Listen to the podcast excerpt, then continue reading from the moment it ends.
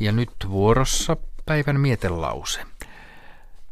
Rabindranath Tagore oli intialainen kirjailija, filosofi, lauluntekijä ja muusikko, jonka ansioihin kuuluu muun muassa Intian kansallislaulun kirjoittaminen.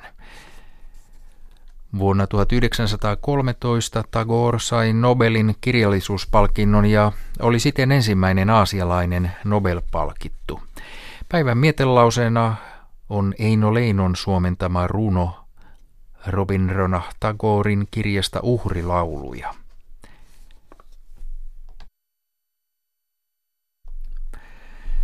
Sinä tutustutit minut ystäviin, joita en tuntenut. Sinä osoitit tuolin minulle talossa, joka ei ollut omani.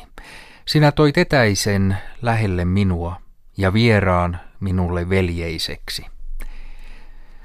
Sydämeni on täynnä rauhattomuutta, jos minun on tuttu tyyssijani jätettävä, ja minä unohdan, että vanha asuu aina uudessa, että sinäkin asut siellä.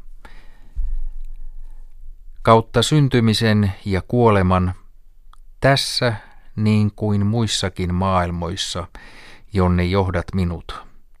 Sinä sama se olet, päättymättömän elämän kumppanini, joka aina liityt minun sydämeni riemun siteillä outoon ja epätavalliseen.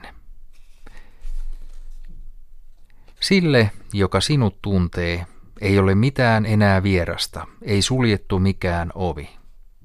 Oi, täytä tämä rukoukseni, etten koskaan kadottaisi siunausta, käsittää kaiken yhteys, kaiken moninaisuudessa.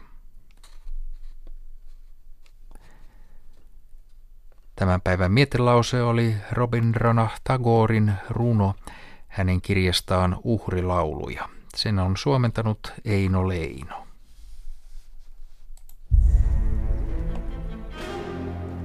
Itämainen heinäkuu.